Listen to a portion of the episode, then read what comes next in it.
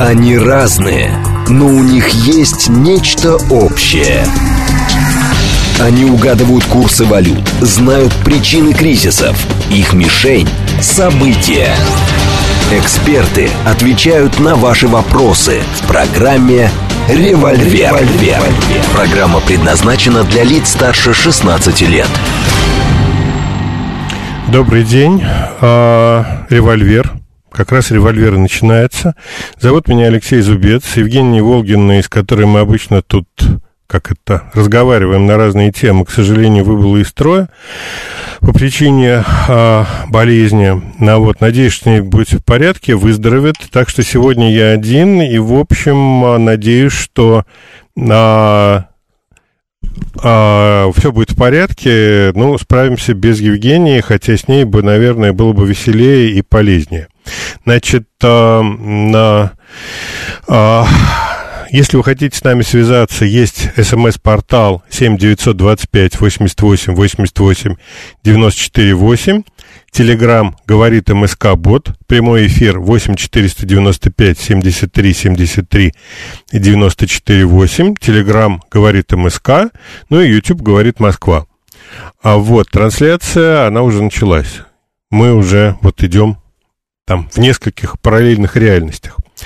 А, значит, смотрите, а, для того, чтобы вот, а, ну, как бы оно было веселее, у нас была некая интерактивность. На некоторое время назад в своем канале, а, который называется «Река Смородина», я задал вопрос тем людям, которые подписаны, значит, какие темы вы хотите обсудить. И мне накидали а, какое-то количество вопросов, и с них я, собственно, хочу начать. Вот, а дальше уже мы займемся такими, ну, я бы сказал, там, общественным... Во-первых, мы ждем ваши звонки, чем больше будет звонков, тем интереснее наш разговор. Ну и а, дальше вот, а, значит, всякие там есть а вот есть интересные темы, которые, которые, собственно, дают возможность нам понять, что происходит в стране. Но начнем с тех вопросов, которые были заданы вот в канале а, «Река Смородина». Ну, кстати, там был вопрос, почему река Смородина. Отвечу на этот вопрос сразу. На, к ягоде смородине это не имеет никакого отношения. Река Смородина, смородина это от слова смрад это э, стикс э, рус, русской мифологии, да, вот в античной мифологии э, разделение между царством живых и мертвых, это был стикс, а в России вот река Смородина, там на ее берегах много чего происходит, там живет Баба Яга, там Змей Горыныч, все они живут там. А вот, и через реку перекинут Калинов мост. Ну, Калинов тоже не от слова калина, калин не имеет никакого отношения к ягоде, имеет слово раскаленный. То есть он э, раскален до красна, а вот и живые через него перейти не могут, а вот души мертвых могут. Отсюда, собственно, слово а, калинов. Ну, вот это так, к слову. Значит, какие вопросы были заданы? Что такое двухконтурная финансовая система и возможно ли ее реализация в России? А двухконтурная финансовая система – это когда есть две экономики. С одной стороны, есть экономика внутренняя и внешняя. Ну, вот Советский Союз был страной, где была вот такая классическая а, двухконтурная экономика. А, значит, вот был там рубль внутренний, а был еще рубль внешний. И, а, соответственно, эти рубли, они пересекались, да, мы помним, ну, кто помнит, кто постарше, помнит там замечательную систему там чеков инвалютных, которые там а, ходили, там были чеки с полоской, там разноцветные, то есть э, вот они были реализацией какой-то валюты на внутренней экономике. Ну и, соответственно, а вот э, и при желании на них можно было что-то купить в магазинах там сети «Березка». Вот. Э, чем плоха двухконтурная экономика? Тем, что существует два курса рубля, там белый и серый, да, то есть, ну, как это было там, опять же, при советской власти, официально доллар стоил там 60 копеек, ну, сначала 40, потом 60, а в реальности он стоил 10 рублей у перекупщиков-форцовщиков. А вот, а, ну и, соответственно, вот такая двухконтурная экономика. Двухконтурная экономика плохо. Не так давно видели там заявления разных высоких чиновников, что двухконтурной экономики в России не будет. а, ну, ТВТБ Костин заявил, на том, что если мы введем а, два курса рубля, ну, у нас а, доллар будет стоить там 250 а, рублей. Вот, а, ну, это понятно, это неприемлемо. Поэтому вот, вот такая история. А, собственно, мы будем надеяться, что а, все-таки у нас сохранится единая экономика, в которой будет один курс рубля, один там доллар и так далее.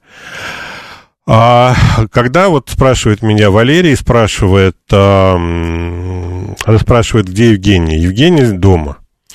А, спрашивают э, в Китае двухконтурная экономика. Имеется в виду, что у них есть два курса э, юаня по отношению к доллару ну и по отношению к остальным валютам. То есть есть офшорный, то есть который вот, условно говоря, в Гонконге, то есть э, торговля, обмен, да, биржевая площадка находится там в Гонконге, в Сингапуре, где-то еще. И там идет э, обмен юаня на доллары. И это некий рыночный плавающий курс. А для внутреннего потребления устанавливается другой курс. Он мало отличается от внешнего, от офшорного, но он отличается не намного, там буквально на несколько процентов. И он более фиксированным. Для чего это сделано? Это сделано для того, чтобы вот колебания внешнего курса, который может там внутри одного и того же дня биржевого колебаться довольно сильно, чтобы он не переносился на внутреннюю экономику и не влиял на, а, вот а, ну, упрощается таким образом торговые операции, такие на торговые расчеты. А, вот, а, ну вот, а, мне пишет э, некто под ником XMR, на Кубе две валюты для местных и туристов. Это ровно то, что было при советской власти. А, вот. а если говорить о Китае, там, собственно, вот эта двуконтурная экономика, э, различие между внешней и внутренней экономикой, оно невелико на самом деле. Но это на самом деле чисто формальная история, ну, потому что разница между офшорным и аншорным а, курсом юаня, она крайне невелика и незначительна.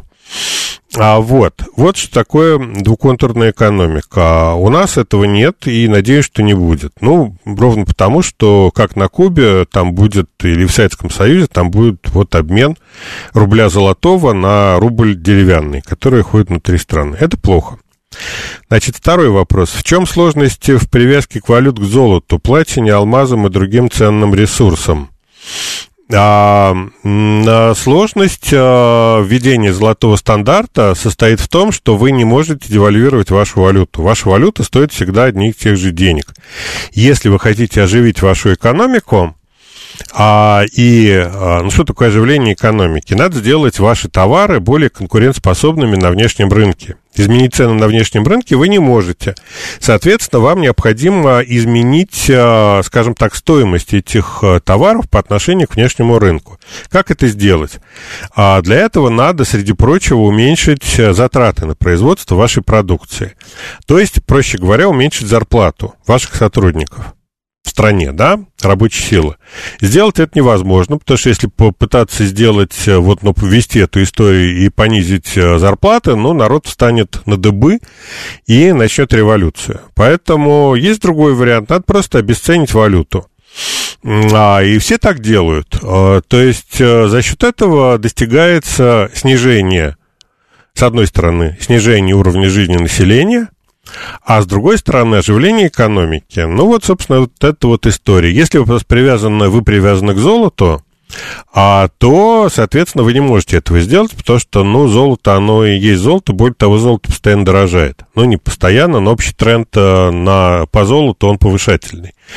А Вот. А, и все, и тогда вы не можете управлять собственной экономикой. Поэтому все страны мира э, отказались, ну, развитые, да, имеется в виду, а отказались от привязки своей к валюте, э, валюты к золоту, ну и к другим драгоценным металлам. Вот, хотя сейчас в нашей стране ходят мысли, а, что хорошо бы сделать некий внешний рубль, золотой, ну, золотой, там, привязанный к, не только к золоту, но и другой, там, другим полезным ископаемым, там, к золоту, нефти и так далее. То есть его подкрепить золотом и, а, там, платиной, нефтью и, и выпустить на внешний рынок. И тогда он будет конкурировать с другими валютами и чувствовать себя гораздо лучше. Ну, мы понимаем, что рубль сегодня не вполне конвертируемая валюта и не вполне распространенная в мире. А вопрос. Некто Грейс. Чем плоха монополия государства на внешнеэкономическую деятельность, которую отменил Горбачев? А, плоха она двумя вещами. Первая – это коррупция, вторая – неповоротливость, третья а неспособность устанавливать э, цены на, ну, то есть регулировать э, цены и соотносить внешние и внутренние цены на товары и услуги, которые вот подлежат экспорту и импорту. А вот если брать э, сырьевой сектор, то ну, мы понимаем, что в части нефти и газа а, и металлов, ну, по металлам чуть другая история, вот нефть и газа, там, ну, фактически мы имеем полный государственный контроль над отраслью, а вот в части металлов он опосредованный, но тем не менее он присутствует. То есть, по факту, вот э, государственный контроль за экспортом э, стратегических ресурсов у нас есть. Значит, следующий вопрос. Тут у нас опять доллар стабилизировался. Что стоит, чего стоит ожидать? ЦБ опять повысит ставку. Я думаю, что ЦБ ставки не повысит а хватит. А, и потом, ну, понятно, что повышение ставки никаким результатом положительным не приводит. Более того, есть а, вот в... Ну, то есть надо понимать, что ЦБ и вообще правительство не... Монопо... не там нет единого мнения относительно повышения ставки. То есть есть а, тот же Минфин, который, в общем, скептически относится к ставке и к а, вот а, отказу от валютного регулирования, от, а, за, ну, скажем так, обязательного возвращения валютной выручки в страну. Минфин был, Силанов был единственный, когда этот вопрос обсуждался, то выступил за возврат а, вот продажи валютной выручки. Но вот никто, кроме него самого, эту идею не поддержал. Вот, то есть, на самом деле, если мы говорим о правительстве, вот э, как бы властных кругах, то там единой точки зрения про повышение ставки нету. А, значит, вот э, поэтому, ну, я не думаю, что он будет повышаться, тем более, что повышение ставки до, 4, до 13% вот э, сегодня, оно не привело к девальвации рубля. Введено было это для того, вернее, извините, укрепление рубля. Введено это было для того, чтобы типа укрепить рубль. Рубль не укрепился, и тогда возникает вопрос, зачем это надо. Потому что ставка там 13-14%. Это, по сути, убийство экономики. Ну, не убийство, но, скажем так, серьезное, нанесение серьезного ущерба, собственно, экономике. Член вредительства, проще говоря. Вот, поэтому вот нету ощущения, что ставка будет повышена. Я думаю, что мы дошли до некоего предела, дальше мы не пойдем. Значит, следующий вопрос, который мне был задан, это вот про рубль. Что у нас там будет с рублем? А что с рублем? Да? Значит, есть ощущение, что главный бенефициар а, нынешнего рубля, доллара по 100 рублей, ну, это бюджет. И а, курс около 100 и даже, может быть, больше 100 держится в интересах бюджета, потому что когда там нефтяники зарабатывают деньги на внешнем рынке, потом они а, вынуждены, ну, должны заплатить налоги, тот же НДПИ, а, они возят сюда валюту, вот, а, и продают а, ее по курсу, чтобы вот заплатить налоги. И понятно, что одно и то же количество долларов при высоком курсе превращается в большее количество рублей и наполняет бюджет. Так как с бюджетом у нас довольно плохо, дыра большая, и многие расходы были отложены на будущее. А вот, а, собственно, вот есть такая некая, так сказать, легкая махинация уронить э, рубль. А, и а, так как дыра никуда не исчезнет, я думаю, что я думаю, что курс останется достаточно высоким и в будущем. У нас звонок? Нет звонка. А, нет, есть звонок. Алло, Алло да, добрый, мы вас слушаем. Добрый день, э, Петр Москва. А вот скажите, пожалуйста, ситуацию с Индией, торговлей нефтепродуктами, а почему бы Минфину не предоставить, э, допустим, кредит, э, чтобы не использовать рубли, да, в российских рублях, а потом бы они уже как бы продавали валюту хоть на питерской бирже, там где угодно, да, и могли бы уже, в общем, спокойно работать. Спасибо. Смотрите, а, история с рупиями. На самом деле, а, естественно, что, естественно, что а основная, основные валюты в торговле с Индией это точно не рупии, потому что рупии не относятся к числу конвертируемых валют. Откуда у российских нефтеэкспортеров возникли рупии? От того, что некоторые мелкие компании а, побежали продавать а, нефтепродукты в Индию, и это точно не крупные компании, да, то есть там та же Роснефть, например, и другие компании, крупные менеджеры, да, но они четко понимают, за какие валюты можно торговать с Индией. За, с Индией можно торговать за доллары, можно торговать за юани, но не за рупии, потому что потом а, с ними, ну, их сложно вытащить, они не являются конвертируемыми. А, а за рубли, да, можно торговать, а, да, мы можем а, там дать Индии кредит рублевый, они потом в счет этого кредита поставят нам нефть и заплатят за нее рублями. Но возникает вопрос, а что делать с тем кредитом, который будет выдан Индии? Она потом его как будет возмещать? А и в любом случае деньги в кредит это не живые деньги.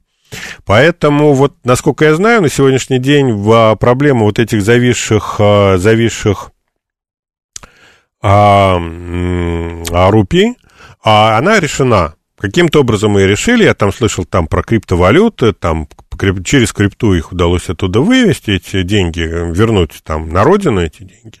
Но, тем не менее, это хороший урок. А вот, э, для того, чтобы не а, работать за любые, за любые валюты.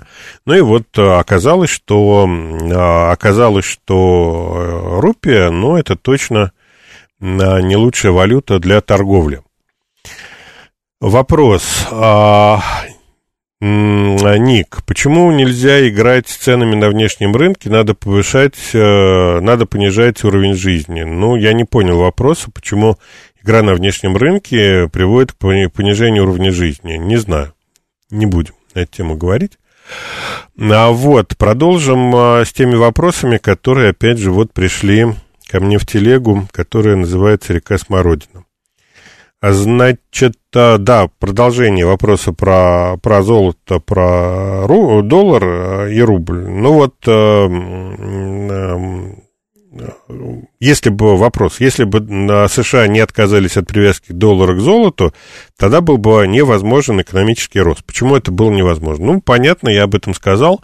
А, то есть, а, если а, вы а, привяз, привязали свою валюту к золоту, а все остальные не привязали и девальвируют свою валюту по отношению к вашей, валюте, да, то вы становитесь самым дорогим производителем товаров а, на рынке. Соответственно, ваши экспортные возможности резко падают. Поэтому вот э, в 70-е годы Соединенные Штаты отменили привязку доллара к а, а, золоту, и это привело к экономическому росту. Экономический бум был связан ровно с этим, то есть внутреннее удешевление продукции, а вот, а вот э, если говорить, да, вот э, люди девальвировали там доллар, а как это сказалось на, на вот уровне жизни в самих Соединенных Штатах?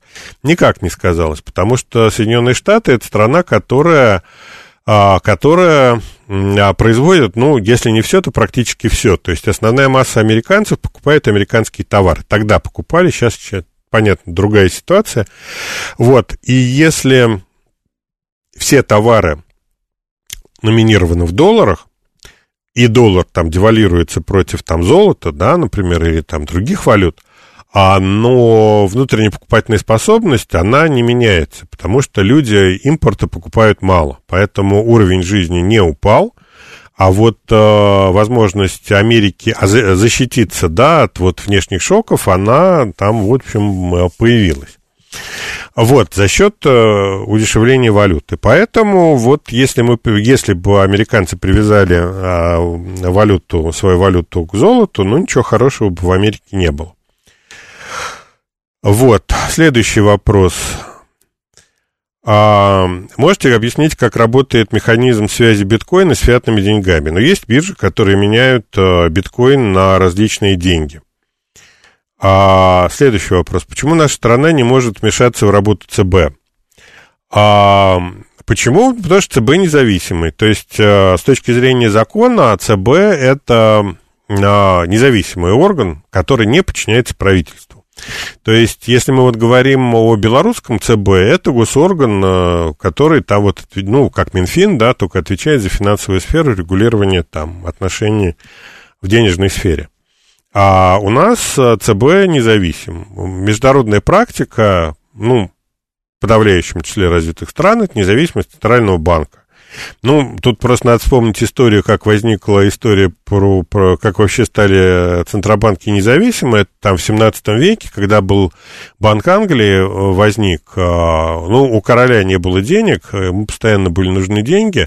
Он пришел банкирам, дайте мне денег. Они ему говорят, здорово, мы тебе дадим денег, но ты же потом можешь не отдать, а для того, чтобы мы понимали, что ты нам отдашь, давай мы заведем все бюджетные доходы, то есть сборы налогов в единый банк, который будет одновременно и государственным, и частным. И мы будем контролировать поступление налогов, мы будем присматривать за как бы бюджетом страны, ну и, соответственно, мы тогда под вот участие а частного капитала в этом едином центральном банке, мы, собственно, вот э, дадим тебе денег на войну. Какую-то войну тогда вел, уже не помню. Вот. И вот так возникла вот э, идея центральных банков, которые, они не то чтобы они независимы, да, полностью от государства, это невозможно, но хотя бы потому, что главная а, вот э, часть бюджетных денег, которые проходят через центральные банки, это, ну, понимать надо это на бюджетные деньги, потому что самые большие деньги. А вот, но тем не менее, он, он находится как бы не в периферии, э, на периферии вот э, госорганов, ну и проводит некую самостоятельную политику, то есть поддерживает эм, а поддерживает э, некую финансовую стабильность. Вот поэтому такая вот традиция а, независимых центральных банков. Если говорить о российском центральном банке, ну вот э, есть там у нас политологи и журналисты, которые сделали себе имя на обвинениях а, в том, что Набиулина враг народа продалась там, я не знаю, там мировой закулисье, мировому правительству, там правительству рептилоидов. И вообще она, как это, засланный враг. Ну вот, ну, это совершенно очевидная пропаганда. А, и вот э, ну, профессиональный анализ действий Центрального банка говорит, что, как правило, там в трех четвертях случаев это, в общем, достаточно обоснованные действия. То есть говорить о том, что деятельность ЦБ в России вредна для российской экономики, ну, по большей части это не так. Вот, то есть независимость, она, в общем, полезна. А у нас а, вопрос, Максим Ж. У нас ЦБ частный? Нет, он не частный, но и не, государственный. А, следующий вопрос, Елена В. Что это за история закрытия месторождения Гронинген? А, Гронинген – это крупнейшее месторождение, газовое месторождение в Голландии. А за счет а, вот этого источника газа а, а, Голландия стала экономически развитой страной. Вот, но Проблема в том, что добыча газа из этого месторождения приводит к землетрясениям. То есть э, земля проседает, и а, в Голландии стали происходить а, а, довольно частые землетрясения. Они небольшие, но их там 3-4 балла, где-то так. А, вот, а, а для них, а, ну, понятно, что до сих пор Голландия никогда не была сейсмичной страной. Там, в общем, нет э, практики строительства сейсмоустойчивых сооружений. Ну и потом там историческая застройка, там старые города там 14-15 века, когда точно никаких сейсмонорм, а, ну, их не было в помине. Ну и, соответственно, возник риск, что просто вот э, начнутся большие проблемы. Поэтому они его закрыли. А вовсе не потому, что это, э, ну, им вдруг захотелось остаться без газа. А, да, дамбы и все остальное. Она, она отгорожена, но если, не дай бог, произойдет крупное месторождение, как из-за этого месторождения произойдет на крупное землетрясение, дамбы могут не выдержать. Вот, значит, поехали дальше. Значит, э, еще следующий вопрос. А, значит, э, да, Госбанк, был ли Госбанк в России э, в тем же статусе, что и сейчас, да, нет, он был другим, это было государственное учреждение, э, вот, э, и, ну, это как сейчас в Белоруссии. А вот, ну, давайте сейчас прервемся на новости, а потом продолжим наш разговор про актуальные события в экономике.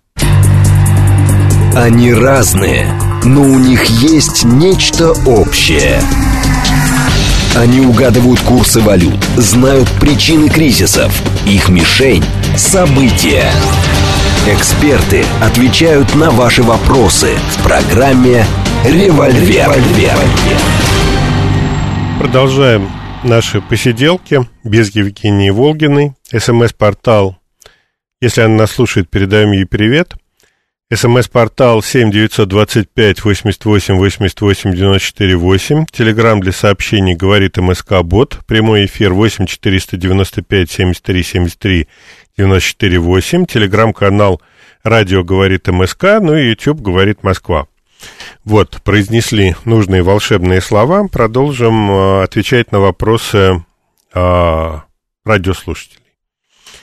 А, значит, американцы включают печатный станок. Э, Нилс Майкл. А, американцы включают печатный станок, печатающие деньги, как это влияет на мировую экономику.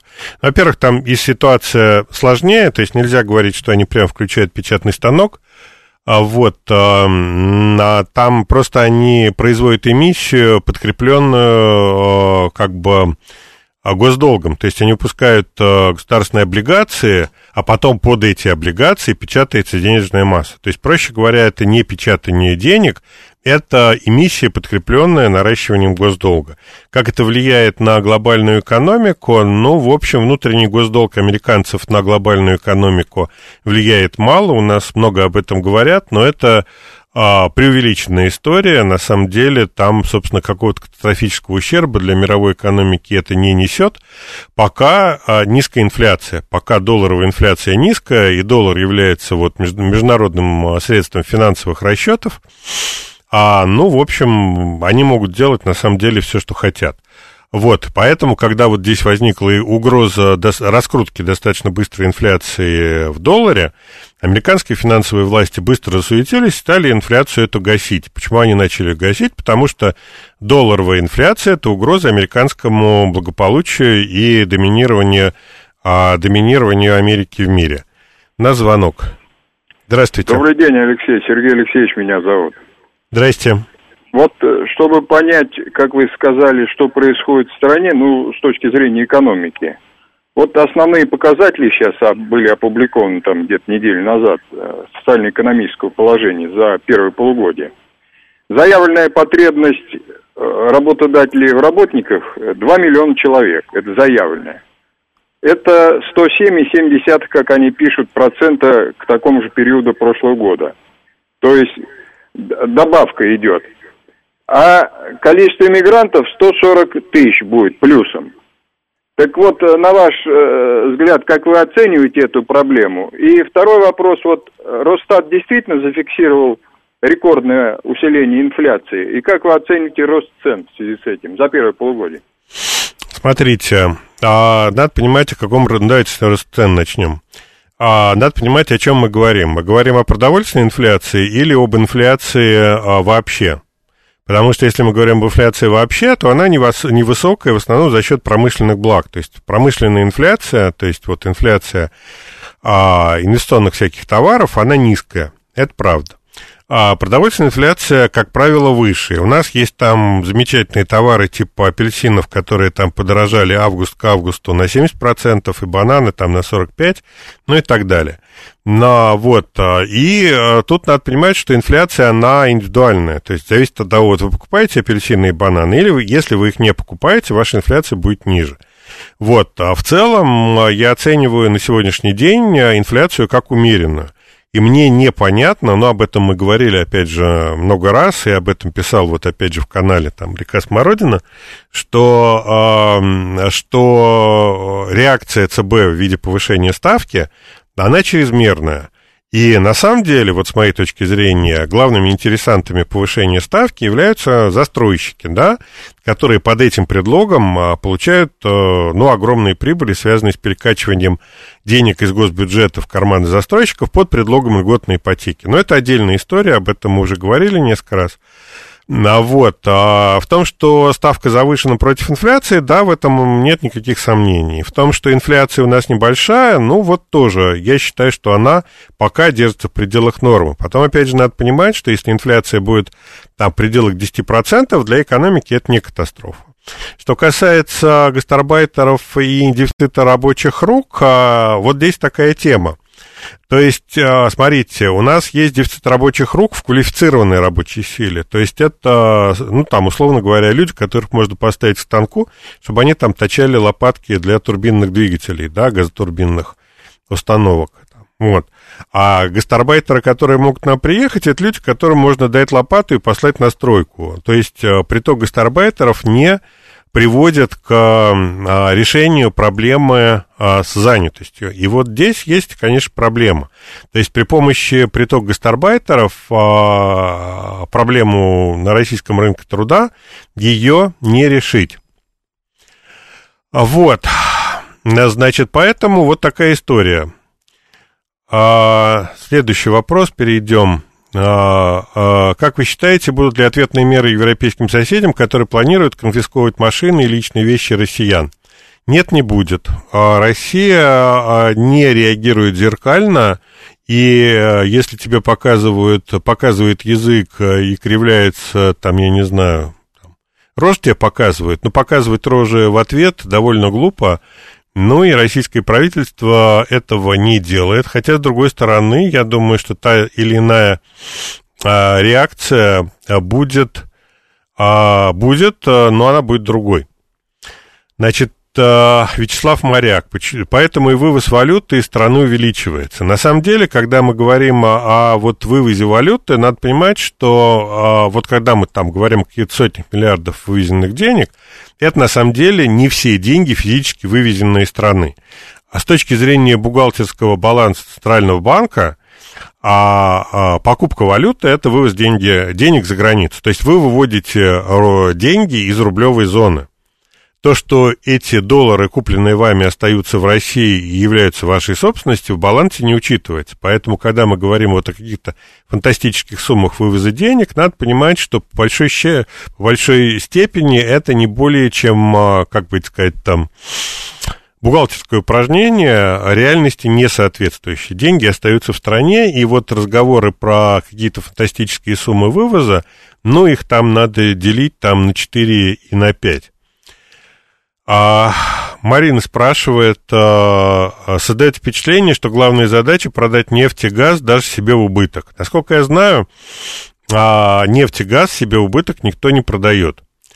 А, вот, а, и продажа вот экспортных ресурсов, а, она вполне прибыльная. Другое дело, что размер прибыли – а, вот, она, она может быть разной. Ну вот, и, э, в принципе, Россия заинтересована в продаже, в продаже нефти даже по э, ценам, близким к себестоимости, потому что это, во-первых, дает возможность там нефтяным компаниям работать, во-вторых, это приток валюты, ну и в-третьих, это остановить нефтедобычу довольно сложно.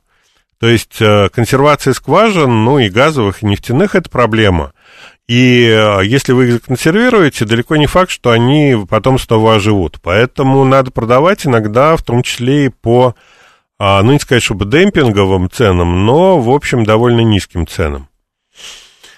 Виталий спрашивает, кто регулирует э, зарплаты в ЦБ? Ну, насколько я понимаю, они сами регулируют свои зарплаты, и в последнее время, вот исходя из того, что я знаю, там подробностями не интересовался, но по моим представлениям сейчас зарплаты в ЦБ гораздо ниже, чем они были там лет 10 назад в, в относительных э, мерах к зарплате по стране в целом. Раньше ЦБ э, был такой райский уголок, э, ну, в общем, где все было хорошо. А последние годы, насколько я знаю, там идет относительное сокращение зарплат. А вот. Запад недоговороспособен. Ну, я так не считаю. С Западом можно договариваться, вопрос как и про что. А, значит, про зарплаты в ЦБ ответил. Значит, Сергей спрашивает, получается, что все меры Набиулиной не сработали. Ну, какие меры Набиулиной? Если мы говорим о ставке, то вот опять же, как я уже сказал, я считаю, что ставка, она про другое. А для того, чтобы рубль девальвировал, ну, укрепился, необходимо вводить обязательную продажу валюты. Звонок у нас. Мы вас слушаем внимательно. Алло, Алло. да. А, здравствуйте. А скажите, вот есть ли смысл нам напечатать валюту в размере конфискованных денежных средств? А как вы напечатаете? Зеленые бумажки? Ну, Напишите русскими ну, буквами. Да. Э, это доллар.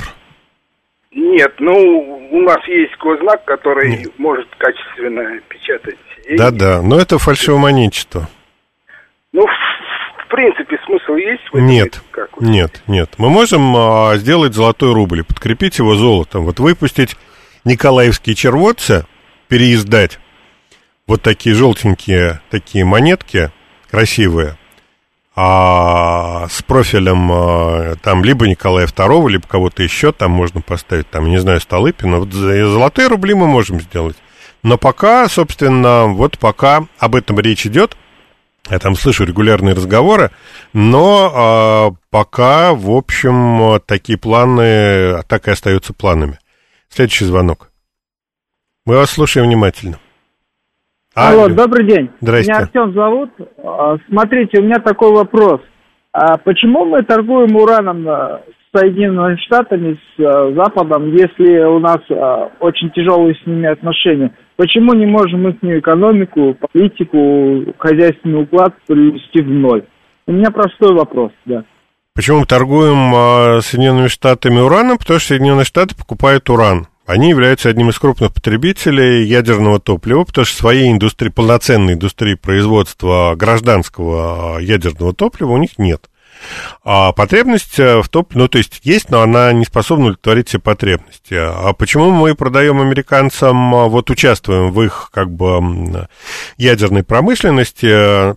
Ну, потому что если мы не будем участвовать, будет участвовать кто-то другой. Помимо России, полноценный цикл производства и утилизации ядерного топлива есть, например, у Франции, есть там у Великобритании, есть у китайцев и так далее. Если мы не заработаем на этом денег, заработает кто-то еще, поэтому мы и продаем им ядерное топливо.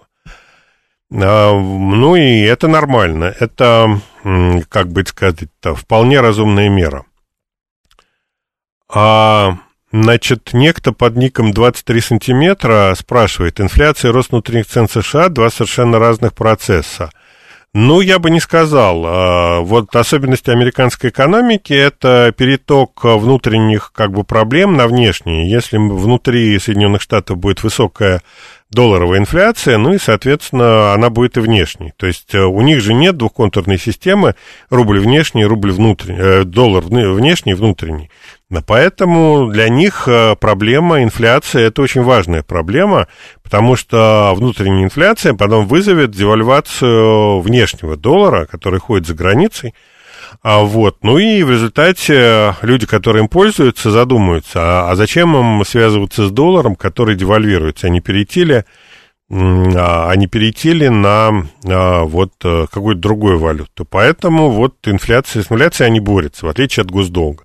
Госдолг у них растет, инфляция сейчас как бы снижается. Поэтому, ну, немножко по-другому история выглядит. Значит, следующий вопрос от того же автора. Застройщики ничего не получают с роста цен на недвижимость. Ну, получают. Почему? То есть, а, если там цены выросли там полтора-в два раза, ну, соответственно, компании, которые занимаются строить, стройкой, э, их же э, расходы-то растут медленнее, чем а себестоимость растет медленнее, чем цены, поэтому у них там все в порядке. И поэтому рост цен на недвижимость это то, что им э, надо. А, вот. А, Алексей Морозов, вам не кажется, что у нашей страны мигрантозависимость целых отраслей? Да, кажется. Смотрите, пока, а, и здесь в чем проблема?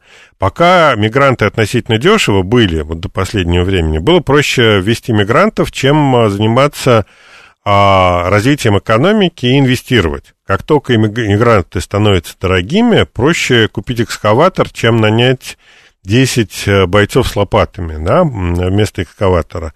Поэтому вот по мере роста цен на труд мигрантов а, зависимость от них будет снижаться.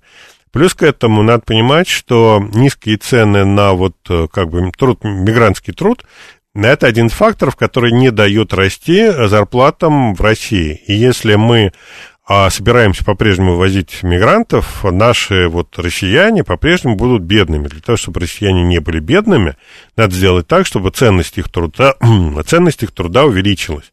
А добиться этого можно за счет того, что а, ну вот, за счет, за, за счет ограничения притока мигрантов.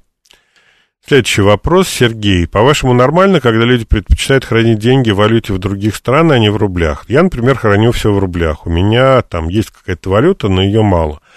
А, потому что, ну, потому что вот э, в рублях я что-то понимаю в инвестировании, можно инвестировать и получать какой-то доход.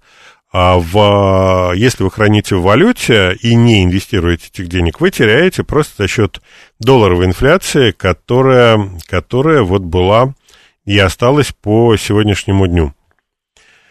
Значит, Слава спрашивает, продажа, да, извините, звонок, ответим. Мы вас слушаем внимательно. Здравствуйте. Здравствуйте, Алексей. У меня два вопроса. Почему у нас практически никогда не анализируется такое отношение, как отношение доли заработной платы в ВВП, это раз. А во-вторых, когда все-таки мы перейдем на пересчет э, часовых зарплат, а не говорить по начислениям месячным, которые это, в общем-то, ни о чем. Вопрос два. Ну, а если честно, это вопрос не ко мне, а к Росстату. Но я-то был уверен до сих пор, что та зарплата, которую Росстат считает, она адекватна, она соответствует вот а, реальности, да, то есть это фонд, а, там они, собственно, считают не часовые зарплаты или месячные, они считают, считают фот, да, какой фот есть, а дальше вы там можете любые начисленные зарплаты, неначисленные, как угодно на это смотреть. Поэтому мне кажется, что оценка зарплаты, она у нас актуальна и достаточно валидна. А, значит, почему никто не считает зарплаты в ВВП? Считают. У нас зарплаты там около 60% 60% э, от 63, по-моему, э, от ВВП. А, значит, дальше, да. Слушаем вас. Это, это радио говорит Москва? Точно, мы. Вы знаете, у меня такое вот замечание. Когда новости читают мужчины, они всегда скажут, сколько градусов в настоящий момент. Женщины никогда не говорят. Передадим женщин, которые читают новости, сейчас тут нет. А давайте вот про экономику поговорим. А про температуру сейчас порядка 16 градусов, насколько я понимаю, на улице. Звонок ушел, пока мы обсуждали, сколько градусов на улице. А, значит, а, Слава спрашивает, продажи Индии и Китаю по дисконту это не убыток? Нет, не убыток, потому что это дисконт а, выше себестоимости. Ну, то есть а, даже с дисконтом а это продажи выше себестоимости, во-первых. Во-вторых, мы не очень понимаем, а, какой у нас дисконт, ну, потому что по понятным причинам эта информация закрыта. Слушаем. Алло, звонок.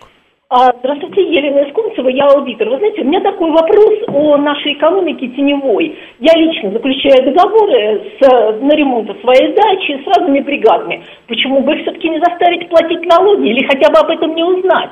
Потому что все же претензии к Москве, Москва, у нее все налоги, они отнимают у нас налоги. А сколько они лично заплатили налоги в своей, там, в сфере деятельности, где они работают? Я же с ними заключала договора, так, договоры. Да, да. Значит, э, вы, когда с ними заключали договор, вы требовали, чтобы они заплатили налоги? Если вы от них потребуете, чтобы они заплатили налоги, они возьмут, развернутся и уйдут. Потому что рынок э, ремонтных услуг квартиры, там дачи, строительство, вот такое коттеджное строительство, это рынок, который существует в черной зоне. Он нелегальный. И правительство с этим в основном не борется по очень простой причине. Кстати, об этом я вот писал буквально там вчера на, опять же, вот в канале «Река Смородина». Почему э, у нас э, невозможно обелить э, серые и черные доходы? потому что э, черный рынок это у нас черный рынок труда это у нас домашний персонал и строительство. А это отношения, где вот как бы личные. И вы, а их, ну, надо, чтобы сами люди пошли донесли на своих а, как бы работников, что невозможно. Следующий звонок. А, ушел. Нет, есть. Алло. Алло, здравствуйте. Надежда мое имя. Простите, но мне кажется, вы немножечко слукавили сейчас о преимуществе рублевой массы над долларовой. Вот в июле прошлого года курс доллара был 50 рублей у меня отмечено в, одном месте. И евро. Один к одному был курс э, доллар-евро. 50. Сейчас 100 э, рубль-доллар. И вы говорите, что э, не, не имело смысла вот тогда обратить все в валюту, все имеющиеся рублев. Смотрите, вот в конце, в середине прошлого года вы знали, какой будет курс сегодня? Я вот не знал. Если вы знали, честь вам и хвала, вам надо идти в валютные аналитики, да, и вы будете зарабатывать большие деньги на том, что вы за год вперед узнаете, какой курс. То есть а, это хорошо считать постфактум. А когда вот ты сидишь и думаешь, какой будет курс завтра, и надо тебе в, в рубли вкладывать или в валюту, и непонятно вообще, что будет, а у нас вообще рубль запретят, он, э, вернее, извините, доллар, или он будет ходить а, то, собственно, вот когда вы считаете риски, выясняется, что рубль все-таки надежнее. Следующий звонок. Алло. Мы вас слушаем. Доброе утро. Здрасте. Я хотела бы вам задать вопрос по поводу пенсий. Можно ли, э, влияет ли курс доллара на пенсию российского пенсионера? Потому что если доллар был условно, скажем, э, год назад, ну, плюс-минус 60 или там колебался он, а сейчас он 100, э, является ли это свидетельством того, что пенсионеры обнищали на 50%, а им накидывают э, индексацию там условно, скажем, 4%? Спасибо. Значит, нет, не свидетельствует, потому что э, за доллары пенсионеры продовольствие, которое они покупают, а оно не за доллары идет, оно идет за рубли. То есть надо говорить не о курсе, а о рублевых ценах. И если верить данным Росстата, на сегодняшний день э, пенсионеры по-прежнему в плюсе. То есть увеличение тех пенсий, которые у нас было, да, действительно, у нас там есть ЖКХ, там масса всего, и мы понимаем, что продовольственная инфляция, она выше, чем обычная инфляция вообще, да, все это понятно, но в целом пока что платежеспособность пенсионеров держится, ну, на уровне не намного ниже, чем это было год назад. Следующий звонок. Да. да. Слушаю Алло, внимательно. Добрый да. день. У меня такой вопрос. Вот тут сейчас женщина спрашивала про э, э, договора с бригадами. У меня в этом, в, как говорится, в этом плане такой вопрос. Вот у нас вот целые, как говорится, торговые сети – уходят от налогов тем, что не берут к оплате карточки. Я имею в виду смешные цены, там вот эти всякие скорых цен, а все идет через переводы. Вот почему наш Минфин и налоговые службы этим делом не занимаются? А, смотрите, да, действительно, переводы на банковские счета – это способ ухода от налогов для магазинов. Потому что если они будут в белую, да, все платить, а, ну, соответственно, они, ну, ларьки всякие мелкие там вот магазины, и там они экономят на том, что они не платят налоги. Поэтому они могут обеспечить низкие цены. Почему с этим не борются? Ну, потому что если вдруг начать а, контролировать вот эти переводы, ну, тогда будут платить налом, да, то есть деньги из безналичной формы утекут в нал. Вот, а по, вот, и потом вот доказать, что вы куда-то перевели деньги, и что это у нас вот э, как бы уклонение от налогов, это сложно. То есть, э, да, Минфин видит такие переводы, но бороться с этим сложно, потому что надо доказывать, что ваш перевод там из, из, от человека А человеку Б, а что вы в обмен на них получили товары или услуги. А вот это есть проблема. И если вы пытаетесь, ну, налоговый пытается это доказать, требует больших э, затрат. Поэтому налоговая за этими мелочами не охотится. Проще допустить, что типа вот будет какое-то уклонение от налогов, чем, э, чем вот бороться за копеечные доходы. Ну, это, э, то есть у вас не будет расходов на эту борьбу. Следующий звонок. Наверное, последний сегодня уже. Да, слушаю. Доброе утро. Да. Э, Только быстрее, там у нас мало времени. Договоры со строительными компаниями. Я буду краток. Сейчас э, ремонт квартиры был в новостройке. Получается очень просто. Когда нанимаешь компанию, которая работает в белую, там и стоимость э, по договору была, ну, миллион триста, допустим. А с обычными, хорошими работниками, те же самые, да, вышло 700, практически в два раза стоимость падает. Ну, понятное Э, и- дело, потому что они не платят налогов. Собственно, в этом, в этом вся за- история. Да, и заметил, у нас специалистов не осталось. Ну, Сейчас не знаю, есть специалисты, по-моему, на рынке. Да, э, хороших специалистов очень мало, и они знают себе цену, поэтому рынок обнищал. Ну, насчет того, чтобы знать себе цену. Во-первых, не обнищал, во-вторых, знать себе цену это прекрасно, а у нас новости.